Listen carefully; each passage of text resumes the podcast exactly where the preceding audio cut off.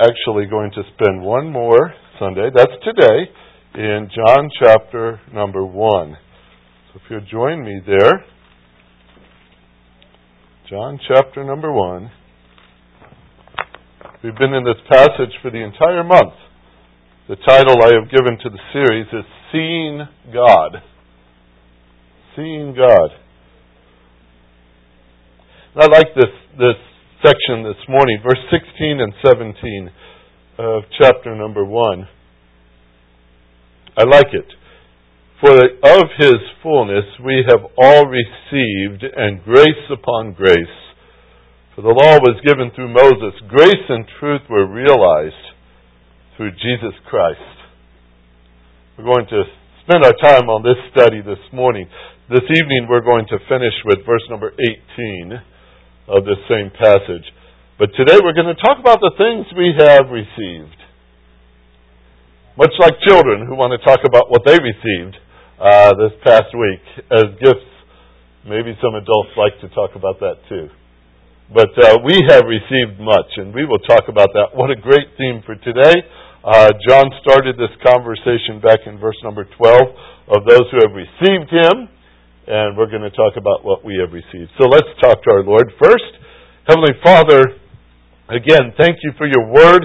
Thank you that uh, our focus is set upon Jesus Christ this morning. And as we uh, study one more time from this passage, help us to see you, to understand, and to apply these things to our hearts and lives that we might live for you. We have another year set before us, Lord, one that we seek to bring great honor and glory to your name. So work in our hearts today and change us. We pray in Jesus' name. Amen. All right. Today, fully look at the results for those who have received him. The results are in these verses here. For of his fullness we have all received, and grace upon grace. For the law was given through Moses, grace and truth were realized through Jesus Christ. I much prefer to be on this side of the conversation. Speaking of the things that we have received, I like to speak about that. Uh, in John's day, there were so many who rejected him. And I would say there's still many in our day and age that have rejected him. You ask them why, you might find a host of answers. Um, among them would be those who say, well, it just doesn't seem reasonable. And there's a cause for that. Why they would say such a thing is that we are not saved by reason. We are saved by faith. Right? Scripture says so. Faith is the assurance of things hoped for, the evidence of things not seen. Not seen in John's day, maybe maybe it's the way we perceive things. If we look back on certain events in history, it would have been different if we were there, right? Adam and Eve in the garden. If you were Adam or you were Eve, of course you wouldn't have done what they did, right? In the days of Noah, there would have been more than eight people on the ark, right?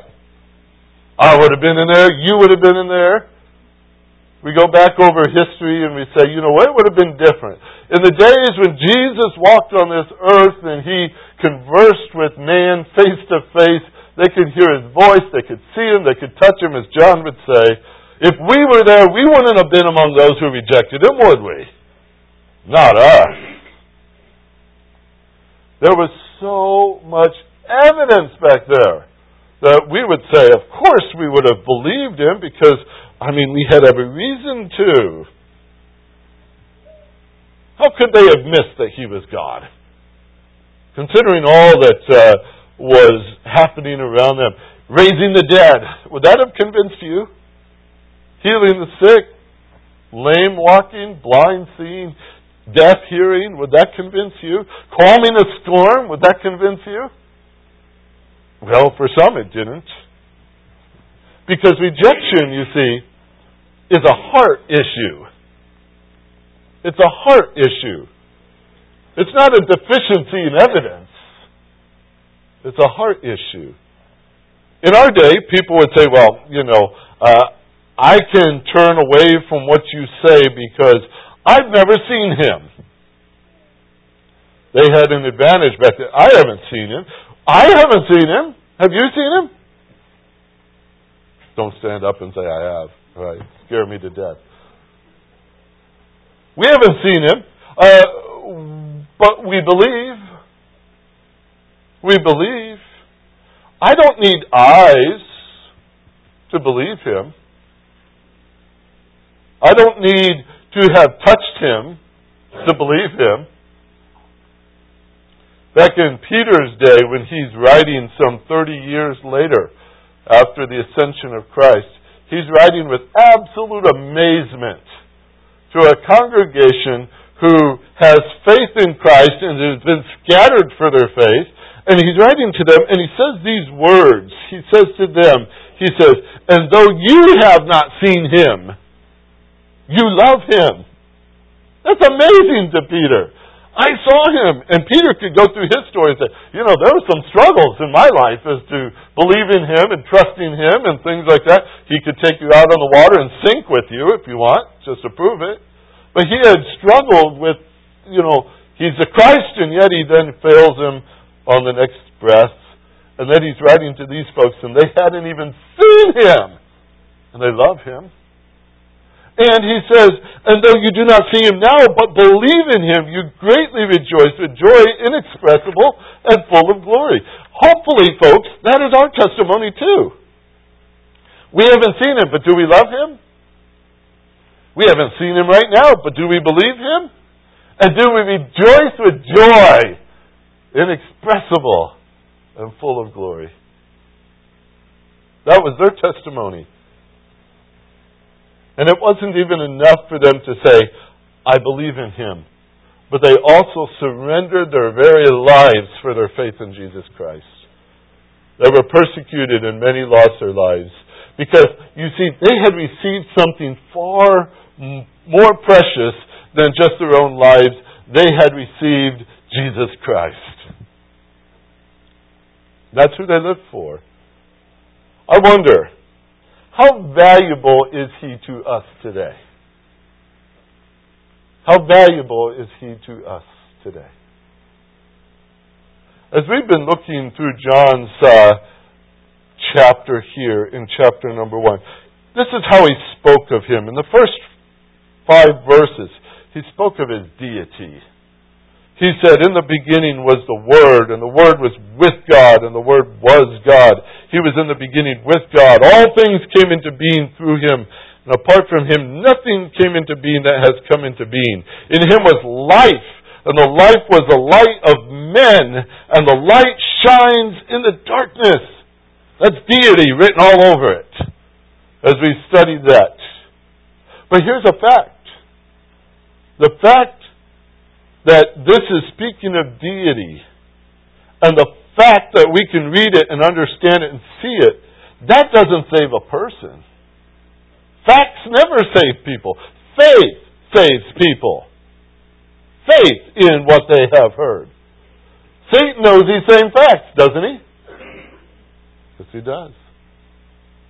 The, the fact that Jesus Christ is God is written all over this universe and written in this scripture and it's written in our hearts, and yet there's still so many who walk away from the fact. That's what he says at the end of verse 5. The darkness did not comprehend it. He says in verse 9, And the true light which comes into the world enlightens every man, and he was in the world, and the world was made through him, and the world did not know him. There's still rejection says in verse number 11, He came to His own, and those who were His own did not receive Him. There's still rejection, even though the facts are before us. And so, verse 14, the Word became flesh. That's His incarnation. He came. The Word became flesh. And John had just said in verse 12, there were those who received Him. And as many as received him, to them he gave the right to become children of God, even as the rest who believe in his name, who were born not of blood, nor of the will of the flesh, nor of the will of man, but of God. So that's where we are today, right? As those who have received. I hope that's where you are. We have received Him. We know who He is. Now, John is going to add to this picture, this argument, all the way through this passage. He is God, and there are those who receive Him. And He's going to bring three groups, or three individuals, and some parts of that are groups, as, as witnesses to the deity of Jesus Christ and those who have received Him. And he's going to walk us through this. And I think it's fascinating. It really starts at the end of verse number 14. He says, We saw His glory. Glory as of the only begotten from the Father, full of grace and truth. John testified about him and cried out, saying, He, this is he who, of whom I said, He who comes after me has a higher rank than I, for he existed before me. For of his fullness we have all received grace upon grace, and the law was given through Moses, grace and truth realized through the Lord Jesus Christ. Let's start with this first witness. Let's ask John the Baptist to speak for a minute. As you probably have noticed as I've been going through this passage, I've been omitting all the verses on John the Baptist because I wanted that focus on Christ. Seeing God. I wanted that focus especially. But today we're going to say, John, come up here and tell us what you saw. Tell us about what you saw concerning this one. And he starts to speak to us here. Let's go back to verse 6. Verse 6. There came a man, it says, from God. His name was John. Now that's not the writer of this book. That's John the Apostle wrote this book. John the Baptist is who he's going to refer to here. His name was John. He came, verse 7 says, he came as a witness. Underscore that in your mind. He came as a witness to testify about the light so that all might believe through him. He was not the light, but he came to testify, he says it again, testify about that light. Now that word witness, testify, and then a second time testify, it said here, all comes from the Greek, same Greek word that we get our word martyr from. Back then, to be a testimony of Jesus Christ, to speak of Jesus Christ, led to martyrdom on many occasions. It's interesting that they use the exact same word. To testify meant to, the, it was the word for martyr. They were willing to give of themselves for this news. Well, in verse number 15, John testified about him, cried out saying, This is he of whom I said, He who comes after me has a higher rank than I, for he existed before me. This is John again in verse 19. The testimony of John. When the Jews sent to him priests and Levites from Jerusalem to ask him, Who are you? They were amazed at this man. They had never seen uh, a character like this in their day and age. He was out the side of the Jordan River more times than not. He dressed himself in camel hair. He'd had some honey dipped grasshoppers for lunch. Very unusual character, they thought. And he was preaching. And he was baptizing. And people were coming to him, and coming to him, and coming to him as he would proclaim. And he kept mentioning somebody was coming. He kept talking about a somebody who was on his way. That he was just here to lay the path out straight for this somebody who was coming. And uh, the anticipation was building, and finally the, the priests and Levites had just about enough, and they said, find out who that man really is. So they sent some individuals to him, and they said, Who are you? And in verse 20, he confessed, he did not deny, but he confessed, I'm not the Christ. I'm not the Messiah you're looking for. They said, Well, then who are you? Are you Elijah? Probably his costume, right? No, I'm not Elijah. Are, are you are you uh, um, the prophet? The prophet. Moses said the prophet was coming. And they were always looking for the prophet. And they couldn't figure out who the prophet was, but they knew he had to be important. And he says, No, I'm not the prophet. I'm not the prophet. And he says to them, Who are you then, so that we may give an answer to those who sent us? Who do you say you are? Who do you say of yourself? He says, This is it. Verse 23. I am a voice of one crying in the wilderness, make straight the way of the Lord, as Isaiah the prophet said. Now they had been sent from the Pharisees, and they asked him, and they said, Why then are you baptizing if you are not Christ, or the Elijah, or the prophet? And Jesus, or John answered them, saying, I baptize in water, but among you stands one whom you do not know. It is he who comes after me, the thong of whose sandal I am not worthy to untie. Now these things took place in Bethany beyond the Jordan where John was baptizing. The next day, he saw Jesus coming to him and he says, Behold, the Lamb of God who takes away the sin of the world. What a declaration. This is he on behalf of whom I said, After me comes a man who is of higher rank than I, for he existed before me. I did not recognize him but so that he might be manifested to Israel, I came baptizing water. John testified saying, I have seen the Spirit descending on him as a dove out of heaven, and he remained upon him. I did not recognize him, but he who sent me to baptize in water said to me, Upon whom you see the Spirit descending and remaining upon him, this is the one who baptizes in the Holy Spirit. I myself have seen, watch his words, they're fascinating. I have seen and testified that this, can you see him pointing? This is who? The Son of God. The next day, John was standing with two of his disciples. And he looked at Jesus as he walked by and he said, Behold, the Lamb of God! The two disciples heard him speak and they followed him. Look at that one more time. Look at that. The two disciples heard him speak, John speak, and they followed Jesus. I want to ask a simple question, because all of a sudden it just comes to mind here. If somebody heard us speak of Jesus, would they follow him too? Would they? What have we said about Jesus that reveals how precious he is to us? What have we said? Wouldn't it be exciting to think that all you have to do is speak of Jesus and people would say, I want to follow him too. I want to follow him too. This same passage reminds me of, a, of an instance that I read about in history concerning Charles Spurgeon. After several years of ministry, they realized that the uh, church structure they were in was just too small.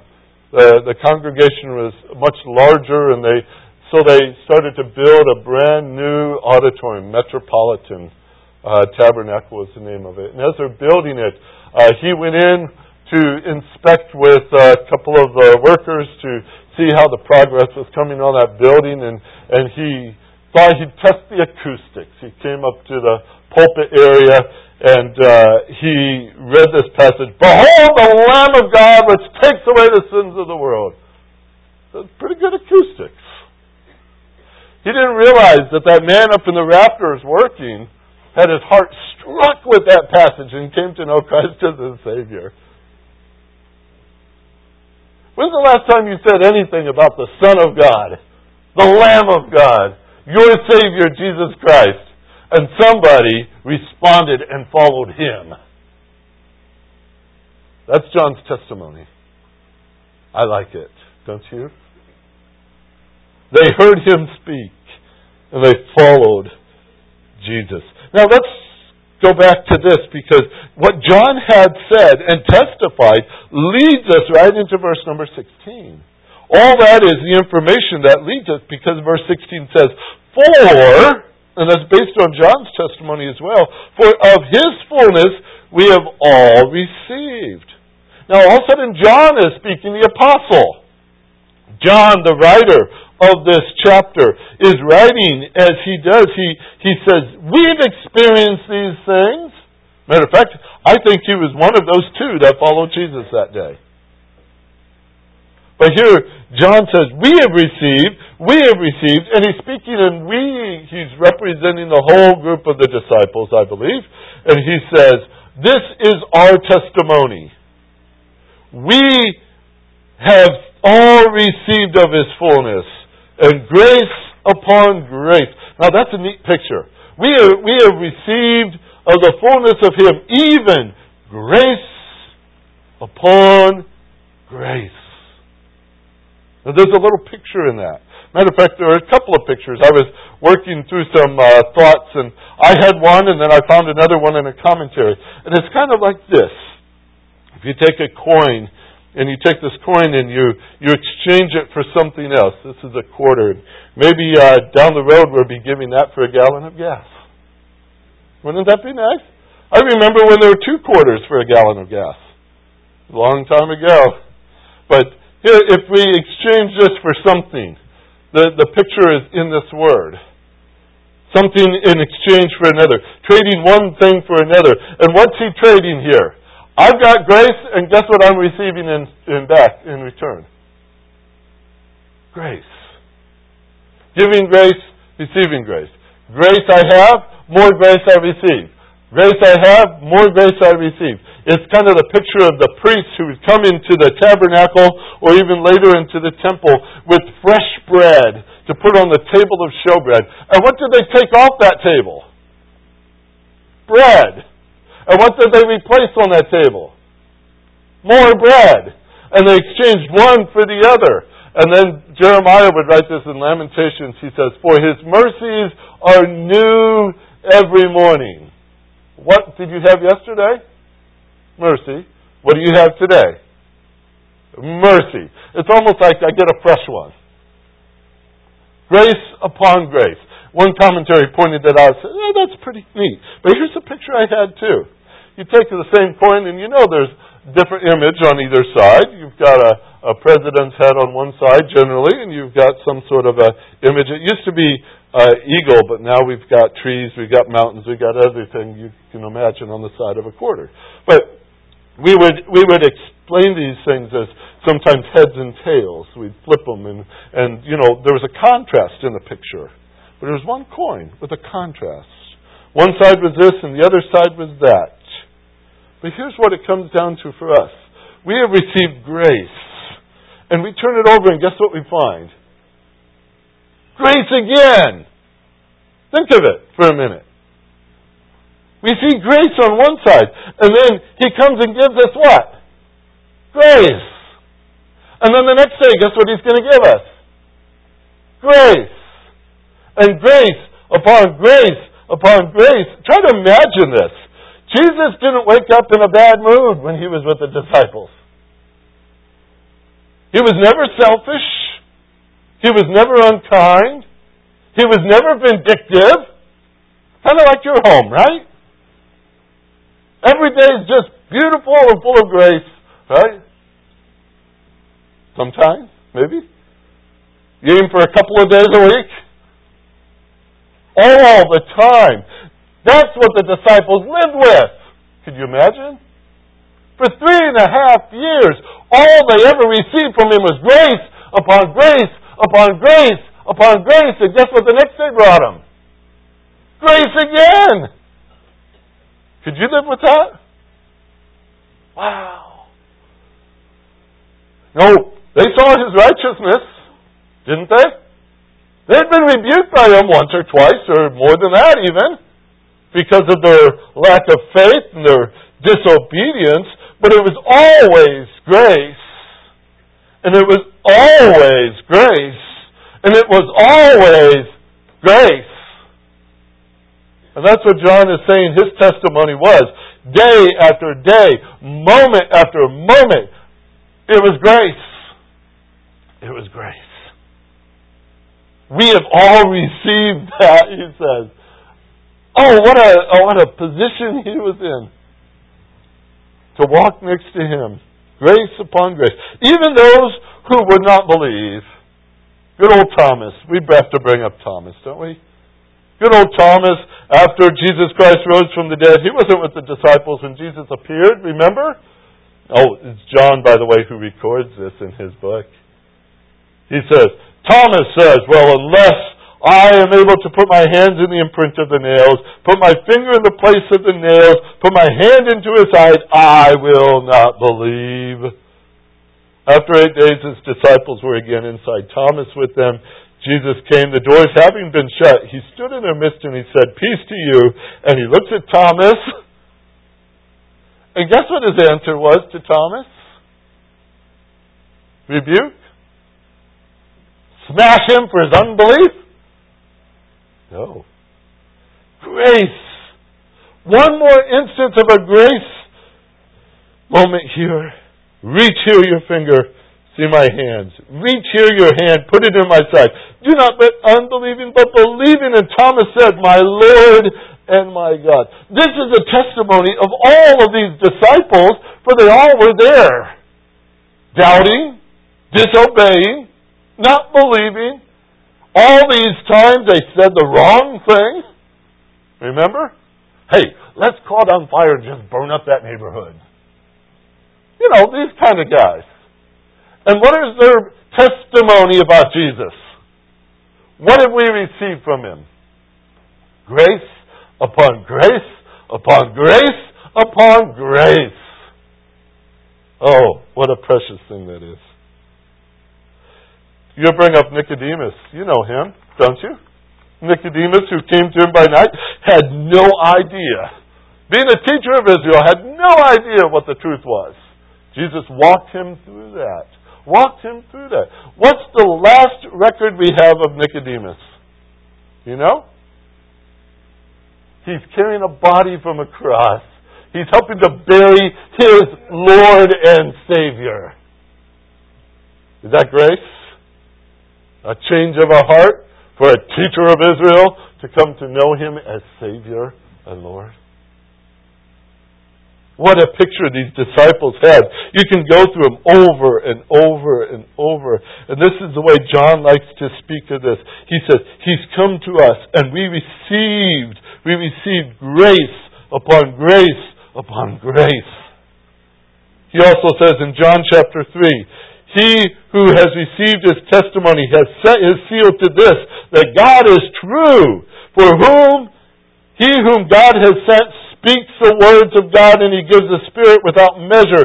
The Father loves the Son and has given all things into his hand. And he who believes in the Son has eternal life. We have received. We have received. Isn't that, I, I just find that exciting. For who are you talking about, John? You're talking about these guys who were brought up in the law, right? Good old Jews. They understand the value of the law. They lived under the law of Moses. It was a creed. It controlled their day. It controlled their diet. It controlled their holiday. Everything was wrapped around this law. And the witness of Jesus changed everything to them. For he says in verse 17, We were given the law through Moses. Then grace and truth came through Jesus Christ. He's not diminishing the value of the law when he said that. The law was glorious. It was necessary. Every nation that seeks to be blessed by the Lord needs to do what's right, including this one. Blessed is a nation whose God is the Lord. God blesses the nation that walks in righteousness. That doesn't mean that they're right in man's eye or that they're right in man's opinion, but they're right in God's declared truth. That nation, our nation, none of them are exempt, for God knows what is right and God knows what is wrong. He has recorded it for us. He's declared it for us. That's what the law did. It declared what was right. The results of the law was simple. It condemns us because guess what? We did not do it.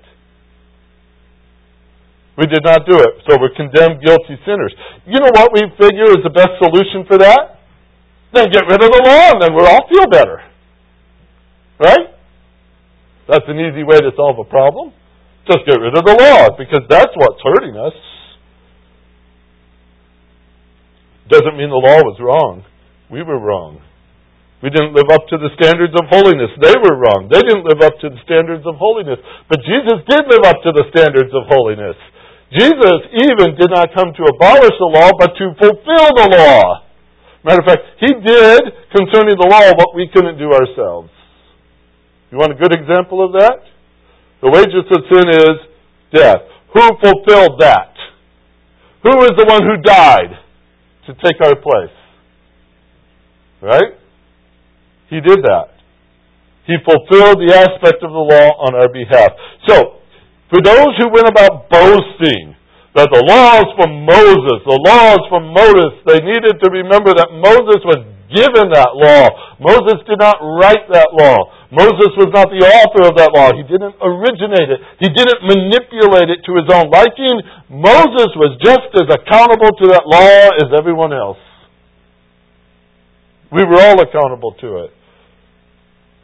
He's just merely the instrument the Lord used to have the law written down. God is the author of the law. Now, here's the big difference. Moses was called to give the law. From Jesus came grace and truth. He's the source of grace and truth. That's John's testimony to you today as we read it. Grace has been given to them from Jesus grace upon grace from the source of grace. Jesus. It wasn't altered to match their frailties. It wasn't lowered so that they can reach it. It was always matched with truth. Always. Grace and truth were realized through Jesus Christ. He knew full well, folks, that we couldn't live up to a law. He knew full well that we needed a Savior, and He took on flesh to dwell among us and to pour out upon us grace upon grace upon grace.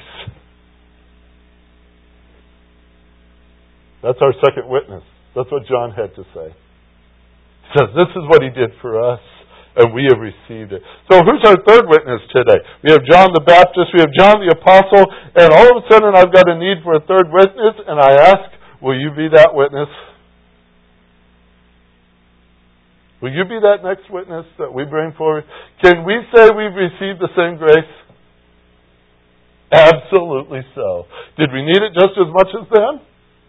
Absolutely so. Do we have the same Savior? Absolutely so. We can be that third witness, can't we? We can step up here now and we can speak like John spoke about this one and see people come and follow him. We can do that. We can be like John the Apostle. We can have a testimony that's clear. I hope ours is clear that we're declaring that the grace of Jesus Christ has been given to us. It's grace upon grace from the very source of grace. And we want to talk about that, don't we? We want to share that. He didn't measure that according to our frailties. He knew we couldn't reach it. He always gave it according to truth. He knows what's expected of us too, and He knows the law. We couldn't keep it, so He came as our Savior. He fulfilled it for us. He took on flesh to be our Savior. He poured out upon us grace upon grace upon grace. Is that our testimony? I hope so. Because we have to respond to this, don't we? This whole passage of God taking on flesh to dwell among us, it wasn't just to give us something nice to speak about during Christmas time.